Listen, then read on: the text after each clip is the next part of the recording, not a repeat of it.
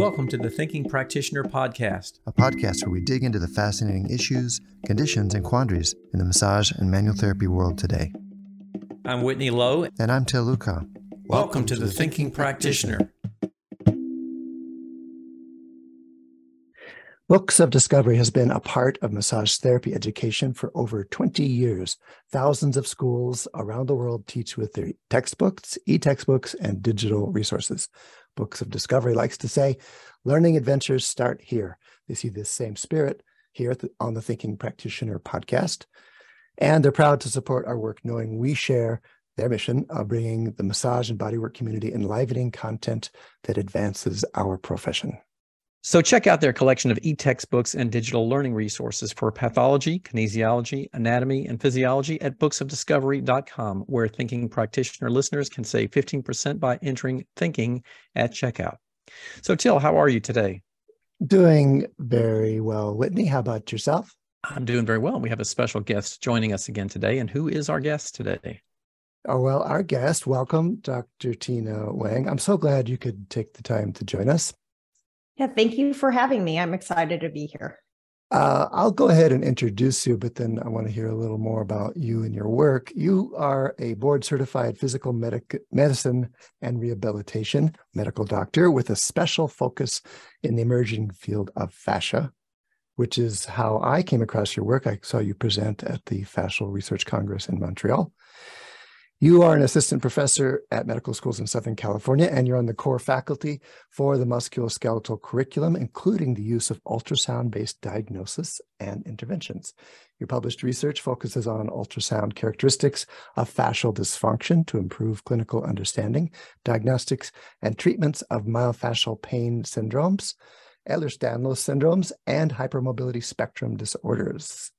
Very interesting. You have a private practice, doesn't stop there. You have a private practice where you see people with HEDS or the hypermobility version of Ehlers-Danlos syndrome, and you're the founder of the Brain Cell, a startup dedicated to evidence-based neurofascial inflammation education for professionals. Wow. It's great to have you here. Anything else you want people to know about uh, you and your work before we get into it? Um, yeah, absolutely. Um, one of it's been a journey uh, hmm. working with hypermobile Ehlers-Danlos, uh, the population, and I've learned a lot about myself as well as fascia um, working with this population. It's been uh, not a not a boring day goes by. very interesting group to work with. Very uh, interesting group, very interesting condition, and some interesting quandaries. I mean, my, I'm, I'm, sorry to interrupt you, but I got interested in talking to you about all this and your uh, work because it's a puzzle. You know, people with uh, hypermobility syndromes tend to be more flexible in their tissues, and yet they often have more pain. And that is counterintuitive for a lot of people who were trained in a soft tissue approach that emphasizes relaxing or mobility. I think, okay, so if they're relaxing or what do they hurt more? So I hope we get to that. But sorry, back to you, back to your uh, your own journey and your own interest there. Yeah, you know that that is one of the conundrums that led me to um, to conduct my research because I would say clinically, um, I'm not seeing that. Clinically, yes, they can bend over, touch the floor, bend their elbows back over 10 degrees in hyperextension, but the tissue is not moving. And passive tissue stiffness is not consistent with what I would see in someone who's very, very glidy mobile. And just to add to that, um, 30%, 25 to 30% of the population has generalized hypermobility. And when you touch their tissue, feels great, feels normal. I wouldn't even think to go checking. And it's oftentimes that I go checking because they say, well, so and so in my family has hypermobile EDS. Can you check me? I'm super bendy. And um, under ultrasound examination, when it's not pathologic, when it's just a phenotypic expression, just occurs naturally in the environment and there's no pathology, um, the tissue looks great under ultrasound. Tissue feels great when you're treating the client or the patient. Um, when, it feels great to our hands as manual therapy practitioners. Yeah. Yeah. And and yeah. like like any other tissue would. Yeah. Can you oh. tell us a little bit about what you would see or or what what do you perceive on ultrasound as the distinction between those individuals with the, the different tissue types? How does it look different? And I'm sorry, wait, can I back up one step? Can we just, for our audience, say what EDS is or what yeah, that's a good idea. EDS is? Yeah. Should we start there and then let's let's dive into that question? Yeah. How do you answer that question, Dr. Wang? Um, so there are 13 different subtypes um, based on the 2017 uh, noso, uh, nosological classification. So that's how we uh, classify what type of connective tissue um, Ehlers-Danlos you have. And of those 12, we have known genetic variants, and they're really rare. And they run in families, and we do genetic testing. And on physical examination, there are very, very clear signs that show up. Um, and and those some of those are very, very wor- worrisome. And that's what we're really, as clinicians, thinking about when we're screening these patients. We don't want to miss miss some of these subtypes. And then the 13th subtype, which is the overwhelmingly most common one, is the hypermobile type. And that diagnosis is not based off of genetic testing, it's based off a clinical diagnosis. And um, there are three parts to that diagnosis. Uh, the first part is Are you generally hypermobile? So that's part A. And again, we had already said 30% of the population is generally hypermobile without issues. So mm-hmm. I, have seen that um, occur where, um, and, and, can you imagine that? That's 30% of the population. So if you're labeling 30% of the population with hypermobile EDS, yeah, that's that's uh that's, that's huge. Issue. Yeah. Well, and so what? But what is the definition in that case of hypermobile? How are we describing there's, that? There's yeah, there's a. It's not symptomatic. You're saying. Yeah, there's a Beighton score that we use. So there's a cutoff based on age and uh, uh, gender uh, assigned at birth. Yeah. Um, and so it then if you do meet that criteria, we have to move on to B and C. Give me a give me a sense of what the criteria are. Is it the amount gross amount of movement? Is it uh, what? How do you yeah determining this thirty percent are hypermobile but asymptomatic? right? So B criteria uh, that B part is what then is manifesting in the tissue. So systemic manifestations. Um, what's the shape of the jaw? What it what are the heart valves doing? How long is that arm? How long are those spindly fingers? Um, and you can't tell. So when I first started doing this, um, I at first I wouldn't I never even thought that I had hypermobile type EDS. And you can't quite tell. I always thought I had short, stubby fingers, but you, you need to do measurements. So part of that is we do measurements to be more pre- precise. Okay, I'm learning something already, and I and I'm pulling up this file in my own memory, but I don't want to presume anything. There are different proportions to different body parts in this group we're calling hypermobile EDS, and one of them is the longer fingers, and there's some other ones as well. Yeah, and long arms. So yeah. Um, you wouldn't be able to tell. You just gotta you have to measure. And I never thought I had long arms um, okay. relative to my height. So, okay. so let me also backtrack for just a second. When we said you, if I was hearing correctly, 30% of the population has hypermobile EDS. Is that correct? Uh, so no, no. Um, 30% of the population has asymptomatic general hypermobility. It is okay, so we're very, just talking about a generalized hypermobility at 30%. Okay, right. That's what I was missing because I was going to ask, well, how, what was the population that just has hypermobility that may not have the EDS presentation? Yeah, so and 30%, 30% is the across the board. Okay, got it. Yeah. Yeah, and a very small percent. And it looks like it's maybe about, um, you know, it depends on who's estimating and which study, but it can be as few as 0.2% to as high as 4.5%. Um, and, and so you really can't tell by looking at someone if they have that because i hear that a lot. Oh i'll walk around and now i can see i can see they have. And well there's a lot of variables to meet the criteria.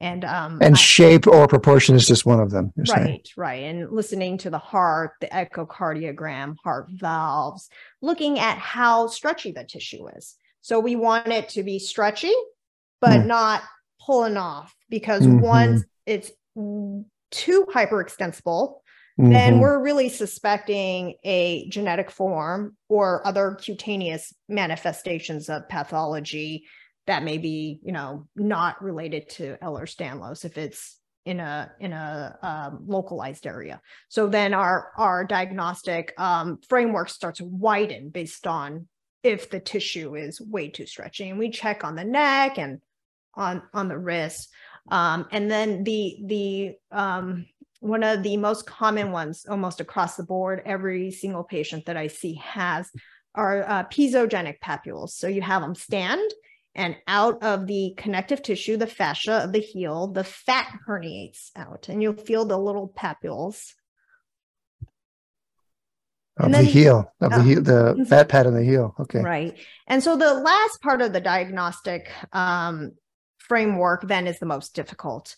And that one's the exclusionary uh, diagnosis. And that's really looking at uh, forms of neuromuscular conditions that can mimic or co occur with hypermobile Ehlers-Danlos. And that, that one is challenging.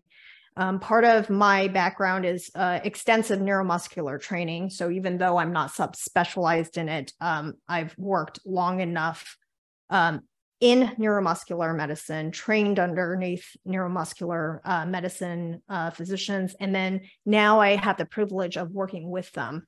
That um, I can identify. I, I may not know what to do, but I can say that's there is something we're missing here and we need additional workup. And that I have a very th- low threshold for. So I, I'm not so much interested in if you have hypermobile EDS, great. But I am worried if we're going straight to that and we're missing some other uh, diagnoses that needs extensive workup. And, and that's where I'm really um, thinking, uh, what I'm thinking about when a patient comes in is let's make sure we're not missing anything. And as a, so you've given us a really clear and detailed answer about diagnostic criteria and this process you go through in as a physician. Now, as a as a massage therapist, say, what would be important for them to know at this point? What, would- what would they be? What were some red flags or uh, things to begin to suspect this kind of condition? Well, you know, I I have a twofold answer to that. Yeah. Um, my referrals from massage therapists have almost always been spot on. So you, you get Okay. referrals from physios, from other medical doctors, from whomever specialists. Um, and when they come from massage therapists, they're almost always like, "Yep, you you have Ehlers-Danlos." And um, what um, it is is it's the tissue quality. It feels like a non-scientific term, mush, and it's this uniform, spongy mush. You feel like it, there's going to be liquid that comes out of them when you palpate. Um, that is almost um, always there. Not not um not all the time. Some some of my patients are very very thin, and so yes, it's there, but it makes palpation a little bit more challenging because there's such little tissue to palpate through. Mhm. Um, but that that would be really um, one of the when I receive referrals from massage therapists, that's what they're feeling. Um, and they're feeling That's this lack of glide in there too. Just something is Yeah. not quite right. okay. So that's the paradox: huh? the mush and the lack of glide. I don't know if it's paradox to you, but that seems paradoxical to me. But no, I know exactly what you're talking about in terms of the feel, uh, the tissue feel. But then you say, and also a lack of glide. What's that? How does Yeah. that manifest? So, right. So th- this goes back to that question um, that Whitney was asking before um, we got into the back to that. definition. Yeah. Um, and so that is what I noticed um, on examination was that the tissue, when we're palpating and assessing for glide, it's it's not there, and they're describing stiffness. And my own experience is I feel so much better when I stretch, and um, so the old adage that uh, if you have hypermobile EDS and you cannot stretch is a complete uh, hogwash because I've heard from your other episodes, there's a million different types of stretching. You can't lump that into one category. Um, and so they're telling me that um, they feel stiff, the tissue is not gliding, and it seems to be spongy and uh, uniform in, in um, density all the way through. So um, then you have these conversations with your colleagues, and they say, Well, you don't know what you're talking about. They're super bendy, they can hyperextend. And I say, Well, okay, then what, you know, I, you always wait around for someone else to do the study. It's like, Well, I'm, I'm going to, I'm going to prove it, or let's at least look. So with the ultrasound, um, of course, with Antonio's study, Antonio Stecco's study of the sternocleidomastoid, very mm-hmm. easy area to uh, study. So he encouraged me to look there. And so this is I think 2014, 2016, something like that, a study where he found changes or differences in sternocleidomastoid fascia in people with and without pain, if I'm remembering that correctly. Yes, and it was thicker in those with pain. Yeah. And so I was certain I was going to see something similar. I just didn't think that it would be so profoundly thicker. So he showed greater than 1.4 centimeters. I found at um, um, that it was actually 1.8 for Ehlers-Danlos. So quite a big uh, a, a, big difference significantly. And um, I have elastography, so that measures stiffness of tissue. So you put the probe on for the ultrasound and it'll show you relative stiffness. And um, it, it, seemed to be pretty uniform in the Ehlers-Danlos population, which I, I didn't expect to find that. I was pretty open. Like, what are we going to find here?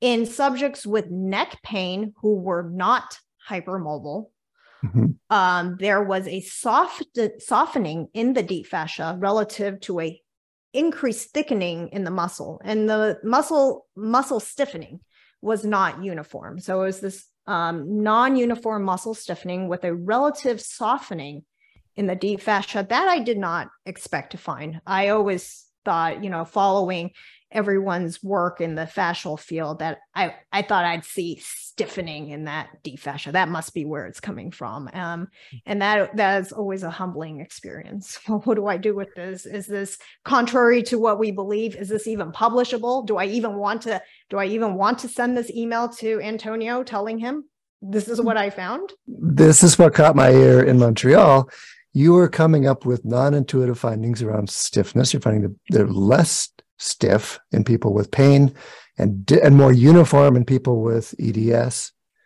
Was that how did that contrast with what you were trying to figure out? You're trying to figure out Whitney's question, like what are the tissue level differences in hypermobility? Is that correct?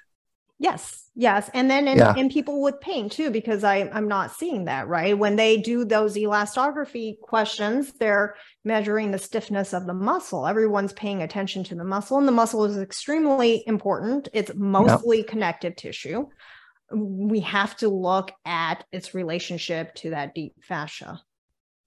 And under our hands, I mean, I can just uh, imagine or feel what you're describing the uniformity the the sponginess you called it on one hand in the EDS folks, and less uniform, uh, and a bigger difference between muscle and deep fascia on the in pain non EDS people. So I'm just I can just picture or feel how that would be.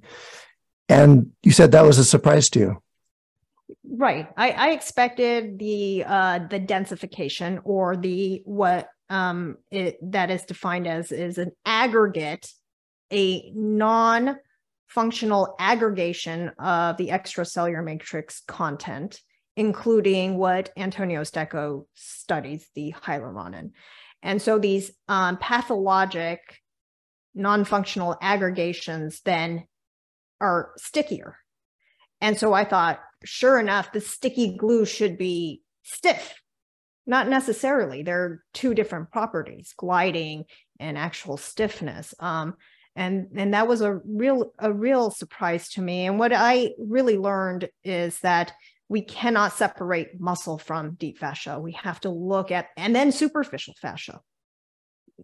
What is that how is that functioning as a unit? And then what are the additional properties in terms of uh, gliding um, and um, even nerve content that might become pathologic over time? Yeah. Whitney, I'm thinking this is, you had a question that you were pondering. I'm wondering if this is a good time for it.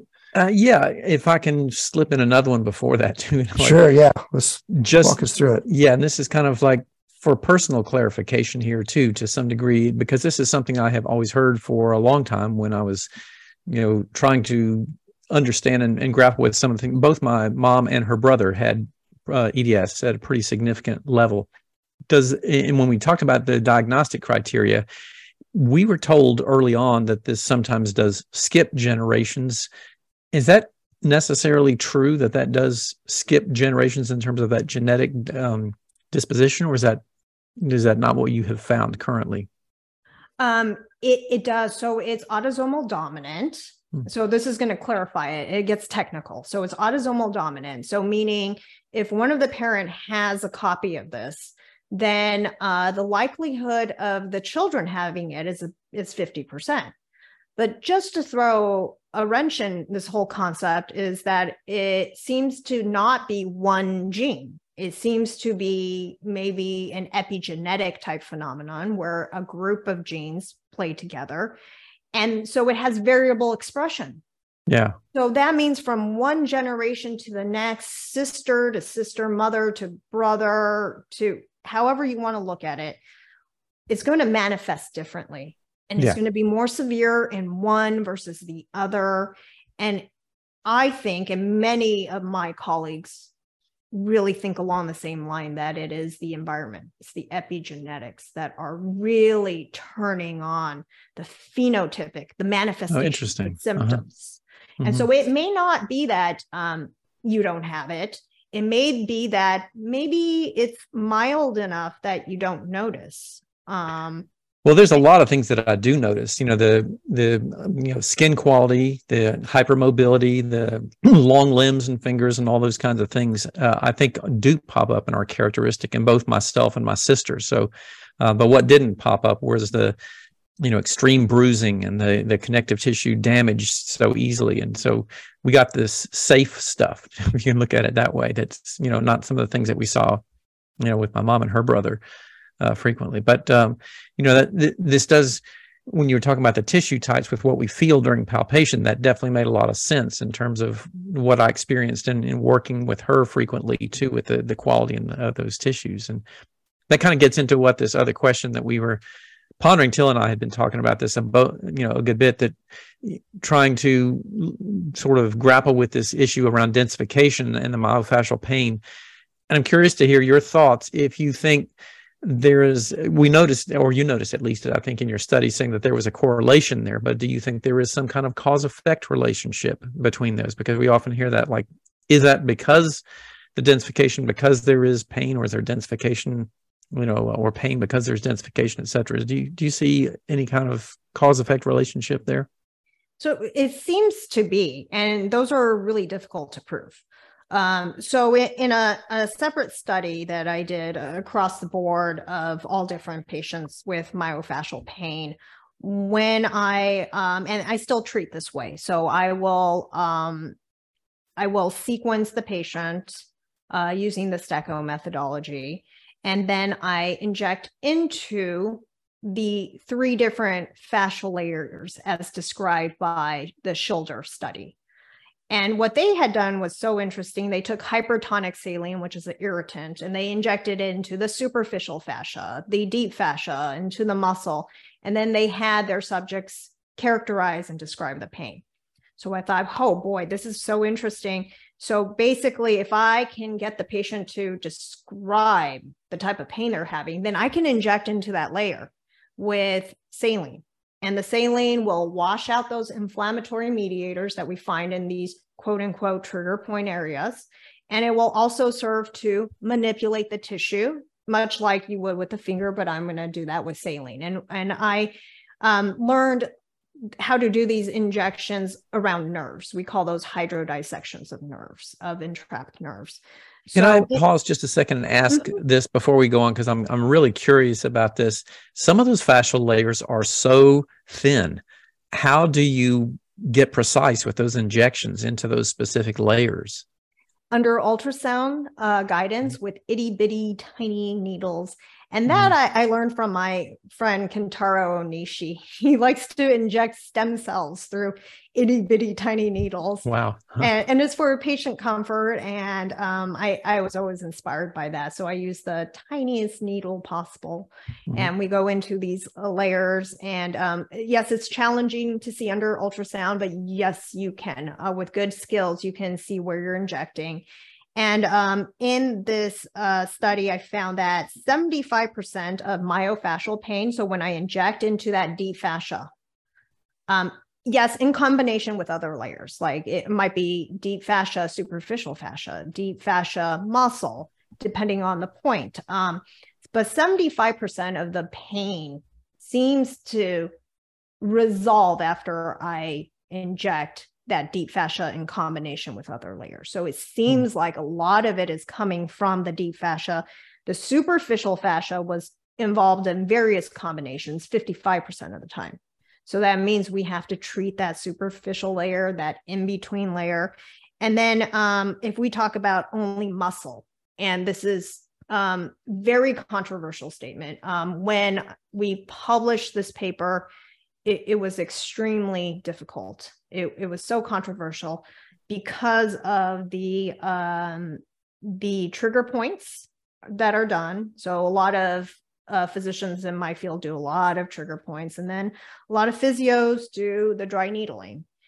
And um, you never want to see anything that comes out against what you're doing. And muscle was only involved alone, muscle alone, because in in combination with these other two uh, tissues, yes, 43% of the time you, you need to treat the muscle. But if you are only treating muscle itself, mm-hmm. it's only 5% of the time that you're actually adequately treating patients. You're saying that was a uh, controversial finding because it went against the narratives that we typically use of muscle being the source of a lot of that nociceptive. Right. Pain. Yeah. And, and uh, if you're finding... getting results from injecting those, what mm-hmm. what is this supposed mechanism of pain management or pain relief from that? What what do you suppose is is relieving that pain from the injection? I, I think it's twofold. I think it's the actual manipulation of the tissue. So if the um, there are uh, glycosaminoglycans, of which hy- hyaluronan is a type, that is causing some kind of mechanical dysfunction, stickiness, then we're opening up that tissue. Um, and just like you would do with your finger gliding, um, mm-hmm. manipulation of tissue.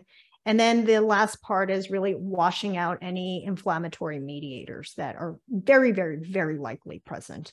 Um, mm-hmm. the even digging through the literature over the last 10 years, already the histologists were calling fibroblasts immune immune cells. They were primary sentinel immune cells. And it's just so interesting that um, I was talking to one of my colleagues yesterday. Why isn't it that us as physicians, why have we not been introduced to this? Why is what I do uh, recognizing Ehlers-Danlos as this real uh, manifestation of neuro um, inflammatory, fascial inflammatory changes. Why is that so avant garde? Why am I so fringe?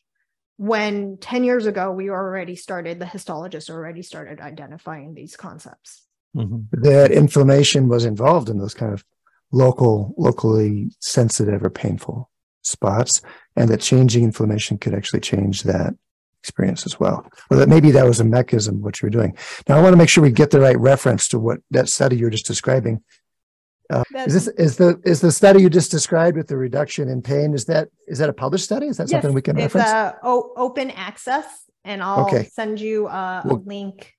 Awesome, we'll afterwards. get that. Yeah, that's that's a, fascinating. Yeah. And then those those numbers, sorry, those numbers you gave, seventy five percent of pain related to the deep fascia. That was a uh, percentage of patients who reported an improvement in pain, I presume. They all did immediately yeah. after injection. That's how I measured um, was this the tissue? Was this the correct tissue layer to treat?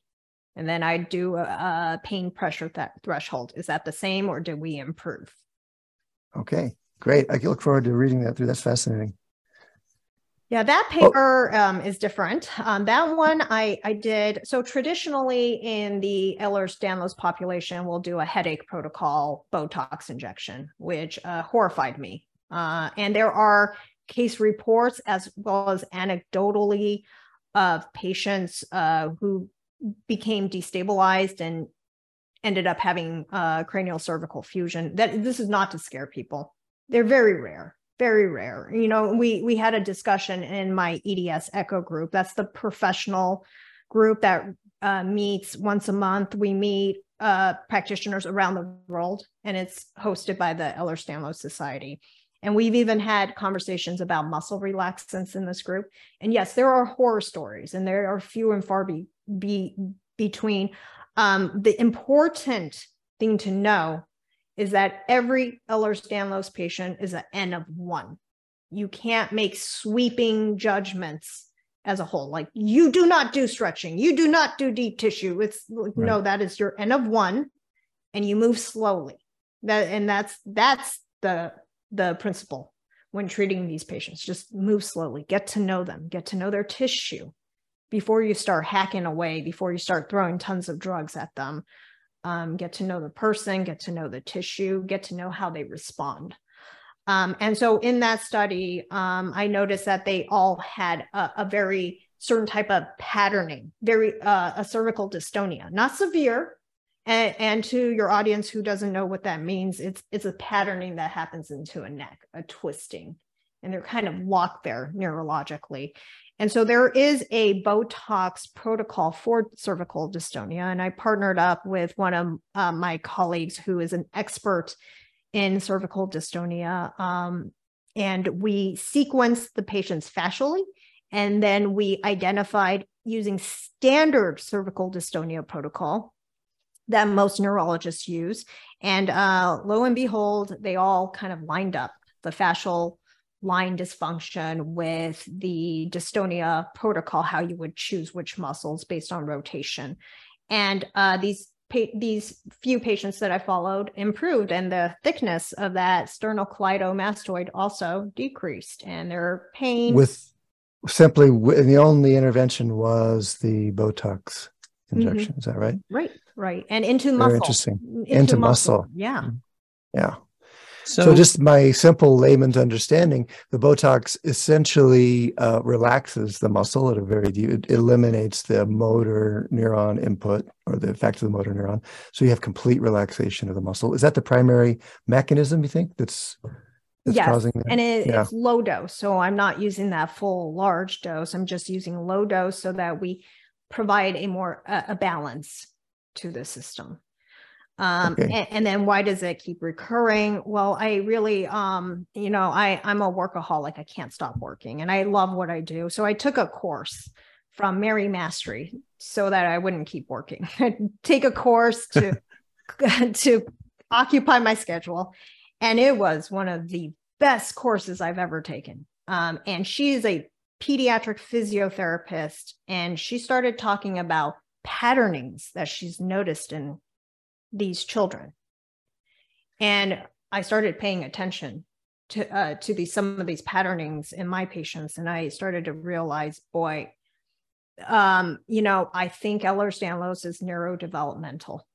They have very similar patterns to how they're firing the muscles, and um, with this population, it's really about maintenance and staying ahead.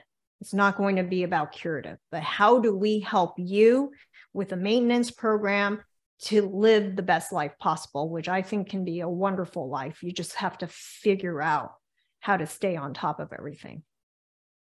What's what are some of the highlights of uh, a maintenance program, or especially as relates to manual therapy? Does manual therapy belong in that picture, and if so, how? Um, absolutely. Um, one of the things that uh, has come to the forefront, especially with the leaders in the the EDS society, is mm-hmm. the neurodevelopmental uh, neurodivergence. Um, there is a high rate of that in Ehlers-Danlos. And after that pediatric course, I started paying attention because neurodevelopmental issues and neurodivergence, they're classified as the same thing. And um, I started paying attention And what I find, and this is just a supposition, which um, I, I'm gonna, I'm in the process of writing a book because you can't publish this kind of stuff. It's it can't not be proven. And uh-huh. one of the things that I I uh, feel strongly about is that um, this starts first as a neurodivergence. So meaning we're we're born as autistics, we're born with ADHD, we're born with our sensory issues, and now we have to fit into this world. And maybe mm. We know that neurodivergence is, has strong inheritance. So maybe our parents are pretty traumatized and they can't provide for us skill sets and tools. And now we're, we're set free in this world. And from a very early age, we're making adaptations. And that nervous system is going crazy. And where it's going to show up first is that superficial fascia, that autonomic nervous system. Um, so, absolutely, manual therapy has a huge role because if we want to start to affect upstream where we think things are coming from, that touch is so crucial. That therapeutic relationship that I know you both talk about so much is absolutely crucial. And if we don't have that, we don't even have a starting point to help patients. Wonderful. And the touch being a primary channel of experience in that realm. Saying is in that process, what a fascinating idea, that process of becoming of development being a process of becoming neurotypical, you could say, or or developing out of a state that's more uh, divergent and the in, the actual interaction we have through touch could be a part of that for all of us. Did I get right. that right? Yes, yes, and I, you know, I can speak as my my own experience as a a neurodivergent person with autism. Human connection is craved, but so difficult to access. Mm. And it's through these therapeutic relationships that we can start to tell that person, that body, that brain, that spirit, here is a person who can be with you. Nice. This is what that's what our hands say when we're doing. Yeah, we're listening to our clients when we're sensing what's going on. We're getting the feedback from both their tissues and their awareness. Essentially, that's what our hands are saying. We can be with you. This is good. Yeah. I want to ask to, to backtrack for a moment too, and, and back to when you were talking about some of the things that may be happening or occurring. And again, not to sort of scare people or uh, over concern them. But a lot of manual therapists who might have clients coming to them with EDS, this is frequently going to be their first exposure to it. And are, uh, I was curious if you've got things that you would recommend in particular that people really think about or be particularly cautious about when somebody comes in and just let's say puts on a health history form i have eds you know what kinds of things should they be thinking about there or being careful of in their in their treatment with them um, right. Great question. So, um, and I, I've been there. I've I've been there on the airing portion. Yeah. Uh-huh. Um, so they will get huge autonomic dis- dysfunction and response. So what is that? That is the nervous system going crazy. They will report fevers, chills, catatonia. I didn't wake up for 12 hours. That that's always a great phone call. My my heart is exploding when I hear that. Hmm. Um, no, you're saying this is after a, a, treatment, or when is this after the experience? Oh, really? Yeah. Interesting. Oh. Yeah. Um, huh. and uh, so the the biggest one is fevers, and that that will be your your uh biggest clue is when the client says, "Oh, I had uh fevers." And maybe the temperature goes up, but it, it may not. But mm-hmm. it, it's in the body, it's subjective. They feel it um, that's a huge clue that this might be someone with uh, pathologic hypermobility that you're working with. And so this is just because the autonomic nervous system is just kind of getting stirred up, so yeah. to speak. Is that kind of what's doing this? Huh. Yes, yes. Interesting. Um, and I think there's what I, I see in this population is there's a much higher sensitivity to interoception and exteroception. So these yeah. nerves are very sensitive. And if you're going to bombard them and you're going to come in, I, I train uh, with osteopaths. So if you come in with your hubris and I'm going to change this tissue and I'm going to heal you, I'm going to fix you, um I, I will tell you personally when someone lays hands on me and they come into the room with that i my my body is screaming i'm about to run out that door uh-huh. and i i always joke that i like novice practitioners because novice practitioners come in like i don't know and i love yeah. i love that because right. my nervous system senses safety uh-huh. my nervous system senses this is not going to be a person who's going to hash at my tissue and and tame it because my tissue is not tameable. Yeah. How about you, the fact uh, reference that? Tell me uh, Go ahead, one yeah. more thing real quick. You referenced a couple terms there. Um, Til and I did talk about this in some previous episodes, but in case people missed that, can you just briefly go over what you mentioned about interoception and exteroception for people to recognize what that means in terms of what someone might express uh, in a in a session environment? Right. So uh, I, I always love this. This is I say, um, oh, you have EDS when I'm down at the foot or I'm injecting to the foot, and they say, oh, I feel that in my right shoulder. Well, oh man, I should check you for EDS. Um, mm-hmm. So that's the interoception to be able to feel what's happening within that body. Mm-hmm. And then the exteroception is that sensory processing stuff, the light coming in, the colors, that that those papers are not perfectly organized and yeah. and so okay. we see um, a high rate of Ehlers-Danlos in the ADHD population in the autistic population oh. and then vice mm-hmm. versa we see a lot of ADHD and autism in the hypermobile spectrum disorders Ehlers-Danlos disorders um, and a large part of the of the existence and uh, experience of these people are this huge amount of interoception and exteroception. And we often like to um, mislabel and type autistics as um, not having empathy. It's huge amounts of empathies uh, of empathy. It's just we don't actually understand why you're having that emotion. So I can see, oh, you're mm-hmm. angry. I said something wrong. I have no idea why you're angry. And then I'll, mm-hmm. I'll need some explanation. Interesting. Yeah. That's a really helpful distinction too. Mm-hmm. Yeah, I just I just want to uh, flag Ruth Werner, who actually I told her that we were speaking. She uh, writes the pathology column for Massage and Bodywork, etc. She actually had that question about dysautonomia and EDS. They seem to be co-occurring, and she's wondering about the mechanism. I think you just described that. You're talking about the process of of uh, development being a somatic one that includes both the quality the tissue qualities and the relational interactions and the nervous system regulation all as an integrated whole i think i think that's what you're describing here for us right and then in terms of tech if we get a little bit more nitty gritty yeah. into like yes. histopathology uh, fibroblasts have released neuropeptides that speak yeah. with uh, uh, surrounding nerves and the nerves and the fibroblasts release neuropeptides that speak with the immune cells in the area, macrophages, mast cells, um, and they're all in crosstalk in these areas surrounding vessels. And so now you get a systemic effect, and you can't tease out one over the other. Hopefully, a systemic, well, a systemic effect that could go either way. It could be calming or it could be irritating accelerating. But their hope is we find a way to do our hands-on work that leverages those uh, salutary uh, systemic effects from the local occurrences that are probably happening.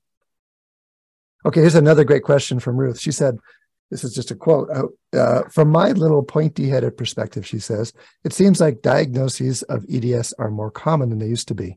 Is this because of more sensitive diagnostic tools or something happening to us genetically? Or am I wrong? She says. Um, all of the above, all of the above. So I, I would say first uh, to tackle that question is um, uh, EDS Society. We will meet, you know, every so often and re uh, reassess how we're categorizing patients. Mm. Um, and, and then there's a, a strong need for patient centric diagnoses. What is it that this patient needs? I'll, I'll get into arguments with people and they don't meet the diagnostic criteria. Okay, but what does this person need? Because there's a lot of gray area in diagnoses. I can make something fit into that box or I can make it not fit in that box, depending on how I frame it. And so, what is it that this person needs? Does this person need reassurance that, boy, this is not the source of my issue? Or does this patient in front of me need this diagnosis so they can all begin to understand the world around them and move forward in their healing journey? Um, so, p- part of our discussions in the EDS ECHO is how do we make our diagnoses and care patient centric? And so then you'll see an increase. Um, there's also increase in awareness with advocacy. So me coming on here um, previously in the past, I was not comfortable letting people publicly know that I have hypermobile Ehlers-Danlos because of all the stigma. So does that mean you can't work? You're gonna call call off? What what does that mean? Right. And I didn't feel that I was representative of the population because my patients are quite ill and they have a lot of functional difficulties. And it wasn't until knowing that I had comorbid autism and how that, or co occurring autism, the preferred um, uh, language now, um, that I started to really see how that overshadowed and um, framed my experience of having Ehlers-Danlos you know, I, I I've moved into a different direction from many of my patients. Some of them come in like this too. Is I'm not interested in a diagnosis. From a very young age, um, I, I had doctors telling me I was crazy, and I decided um, that I will just figure it out myself. And mm-hmm. how is it relevant that I wake up in pain every day? I wake up in pain every day. I'm gonna go work.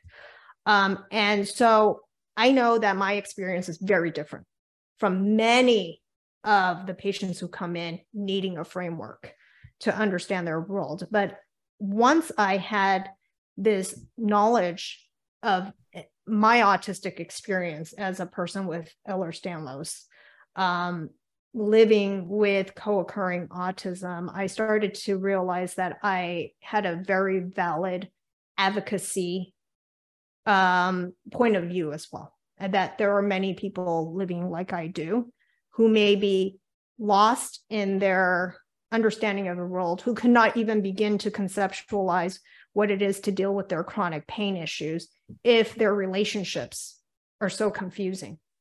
Hmm. Um, and so that was one of the impetus for me coming out and saying, okay, I, I have this condition too. And uh, people who have co occurring autism with hypermobile EDS have an actually larger burden of disease, meaning we have mm. more of that dysautonomia. We have more of that um, immune dysfunction. We have tons of allergies. I can't eat anything. Sometimes if I look at that bread, my stomach starts hurting. Um, and so that's the impetus is that more and more of us are coming out, speaking up in the public forum.